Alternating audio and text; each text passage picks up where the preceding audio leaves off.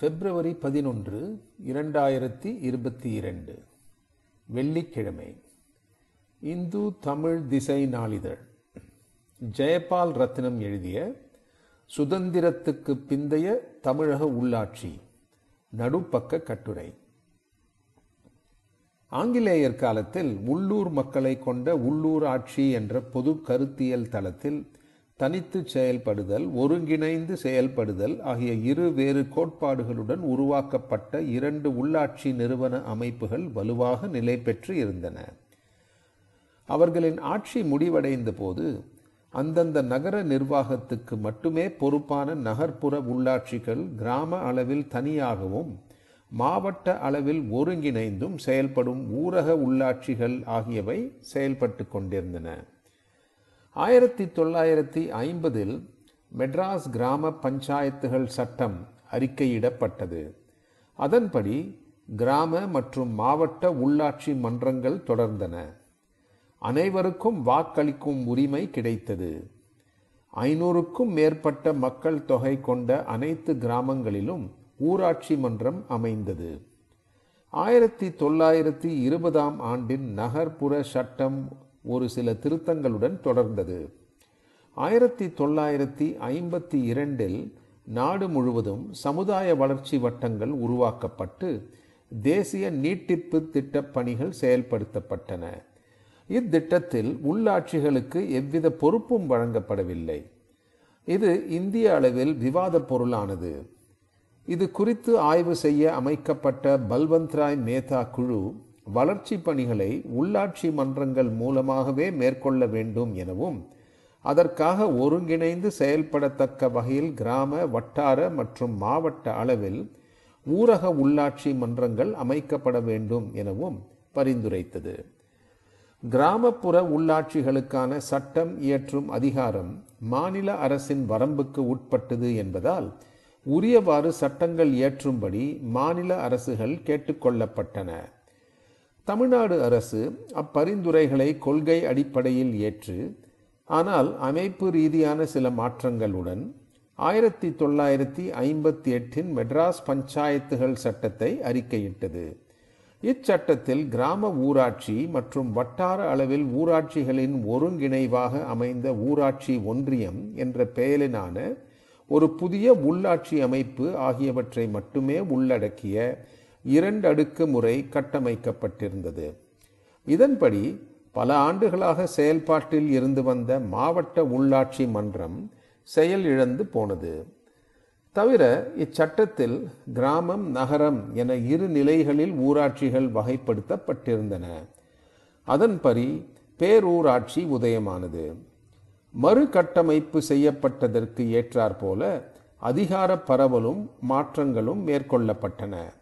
அதுவரை மாவட்ட உள்ளாட்சி மன்றத்தின் கடமையாக இருந்து வந்த இணைப்பு சாலைகள் உயர்நிலை கல்வி பொது மருத்துவம் ஆகியவை முறையே நெடுஞ்சாலை கல்வி பொதுநிலம் ஆகிய அரசு துறைகளுக்கு மாற்றப்பட்டன.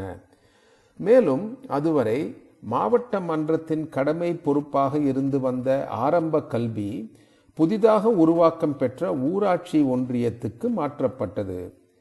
ஆயிரத்தி தொள்ளாயிரத்தி அறுபத்தி இரண்டில் ஊராட்சி ஒன்றியங்கள் செயல்படத் தொடங்கின.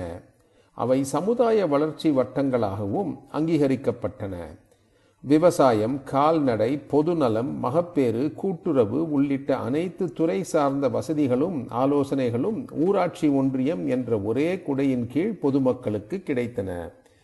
ஆயிரத்தி தொள்ளாயிரத்தி ஐம்பத்தி எட்டில் இயற்றப்பட்ட மற்றொரு சட்டத்தின்படி ஆலோசனைகள் மட்டுமே வழங்க அதிகாரம் பெற்றிருந்த வளர்ச்சி மாவட்ட மன்றங்கள் உருப்பெற்றன. ஒன்றிய மாநில அரசுகள் அவ்வப்போது ஏற்படும் சூழல்களுக்கு ஏற்ப உள்ளாட்சிகளின் செயல்பாடுகள் தொடர்பாக பல்வேறு காலகட்டங்களில் குழுக்களை அமைத்து பரிந்துரைகளை பெற்று தேவையான நடவடிக்கைகளை எடுத்து வந்தன.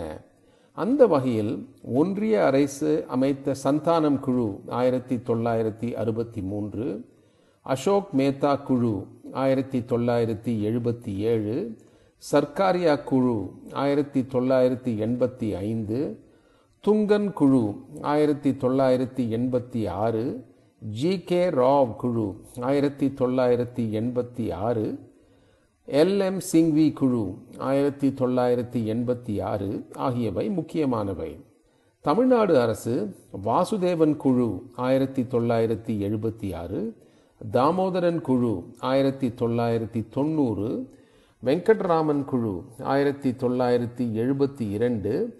ஷட்டநாதன் குழு ஆயிரத்தி தொள்ளாயிரத்தி எழுபத்தி எட்டு. சண்முகநாதன் குழு ஆகிய குழுக்களை அமைத்து தேவையான நடவடிக்கைகளை எடுத்தது. ஆயிரத்தி தொள்ளாயிரத்தி தொண்ணூற்றி இரண்டில் கூறு எண் இருநூற்றி நாற்பத்தி மூன்று மற்றும் அட்டவணை எண் பதினொன்று மற்றும் பன்னிரண்டு ஆகியவற்றை இந்திய அரசமைப்பில் உள்ளீடு செய்து வரலாற்று சிறப்பு மிக்க எழுபத்தி மூன்று மற்றும் எழுபத்தி நான்கு திருத்தங்களை அறிவிக்கப்பட்டன. ஒன்றிய மாநில அரசுகள் ஒவ்வொரு ஆண்டும் தங்கள் வருவாயின் ஒரு பகுதியை உள்ளாட்சிகளுக்கு பங்கீடு செய்யும். ஐந்தாண்டுகளுக்கு ஒருமுறை மாநில நிதி குழு அமைக்கப்பட்டு உள்ளாட்சி நிதி செயல்பாடுகளை ஆய்வு செய்து தேவையான நடவடிக்கைகள் எடுக்கப்படும். உரிய காலத்திலும் முறையாகவும் தேர்தல்கள் நடத்தப்பட வசதியாக தன்னாட்சி உரிமையுடன் மாநில தேர்தல் ஆணையம் அமைக்கப்படும். பட்டியல் இனத்தவருக்கும் பழங்குடியினருக்கும் அவரவர் மக்கள் தொகை விகிதத்துக்கு ஏற்பவும் மகளிருக்கு மொத்தத்தில் மூன்றில் ஒரு பங்கு என்ற அளவிலும் உள்ளாட்சி மன்ற பொறுப்புகளில் இடஒதுக்கீடு செய்யப்படும். கிராமங்களில் கிராம சபை அமைக்கப்படும் என்பதெல்லாம் அரசமைப்பின்படி உறுதி செய்யப்பட்டன. மேலும் கிராமம் இடைப்பட்ட நிலை மாவட்டம் ஆகிய மூன்று நிலைகளில் ஊரக உள்ளாட்சிகளும் நகர் பஞ்சாயத்து நகராட்சி மாநகராட்சி ஆகிய மூன்று வகைப்பாடுகளுடன் நகர்ப்புற உள்ளாட்சிகள் அமைக்கப்படவும் வழிவகை செய்யப்பட்டிருந்தது. அரசமைப்பின் உட்கூறுகளுக்கு ஏற்ப தமிழ்நாட்டில் ஆயிரத்தி தொள்ளாயிரத்தி தொண்ணூற்றி நான்கில் புதிய ஊரக மற்றும் நகர்ப்புற சட்டங்கள் அறிக்கையிடப்பட்டன. ஊரக சட்டத்தில் ஊராட்சி ஊராட்சி ஒன்றியம் மாவட்ட ஊராட்சி ஆகியவை உருப்பெற்றன. மேலும் அதுவரை ஊரக உள்ளாட்சியாக செயல்பட்டு வந்த பேரூராட்சிகள் நகர்ப்புற உள்ளாட்சியாக வகை மாற்றம் செய்யப்பட்டு நகராட்சிகள் சட்டத்தின் கீழ் கொண்டு வரப்பட்டன இரண்டாயிரத்தி நான்கில் பேரூராட்சிகள் சிறப்பு சிற்றூராட்சிகள் என்று வகை மாற்றம் செய்யப்பட்டு ஊராட்சி சட்டத்தின் கீழ் வைக்கப்பட்டன. ஆனால் இரண்டாயிரத்தி ஆறில் அவை மீண்டும் பேரூராட்சியாக வகை மாற்றம் செய்யப்பட்டு மீண்டும் நகராட்சி சட்டத்தின் கீழ் வைக்கப்பட்டன. இரண்டாயிரத்தி பதினாறில் ஊரக மற்றும் நகர்ப்புற உள்ளாட்சி மன்றங்கள் அனைத்திலும் மகளிருக்கான இடஒதுக்கீட்டின் அளவை மூன்றில் ஒரு பங்கு என்ற நிலையில் இருந்து ஐம்பது சதவிகிதமாக உயர்த்தி சட்ட திருத்தங்கள் செய்யப்பட்டன. இது வரலாற்று சிறப்புமிக்க முக்கிய மாற்றமாகும். உள்ளூர் மக்களால் உருப்பெற்று அவர்களுக்காகவே செயல்பட்டு வருவதால் மக்களுக்கும் உள்ளாட்சிகளுக்குமான பிணைப்பு என்பது உணர்வு பூர்வமானது அரசிடம் நிதி வசதி இல்லாமலும் போதிய அடிப்படை வசதிகள் இல்லாமலும் சிரமப்பட்ட ஆரம்ப நாட்களில் உள்ளாட்சி மன்றங்கள் அளித்த கல்வி மருத்துவம் இணைப்பு சாலை ஆகிய சேவைகளும் அவை உருவாக்கிய கட்டுமானங்களுமே இன்று அத்துறைகள் அடைந்துள்ள அசுர வளர்ச்சிக்கான அடித்தளம் என்பதும் ஒட்டுமொத்த மனிதவள குறியீட்டு அளவில் தமிழ்நாடு உயர்ந்து நிற்பதற்கான அடிப்படை காரணங்களில் உள்ளாட்சி மன்றங்களின் பங்களிப்பு கணிசமானது என்பதும் கவனத்தில் கொள்ளப்பட வேண்டியவை. ஜெயபால் ரத்னம் உள்ளாட்சித்துறை அலுவலர் ஓய்வு தமிழக வரலாற்றில் பெரும்பலூர் உள்ளிட்ட நூல்களின் ஆசிரியர்.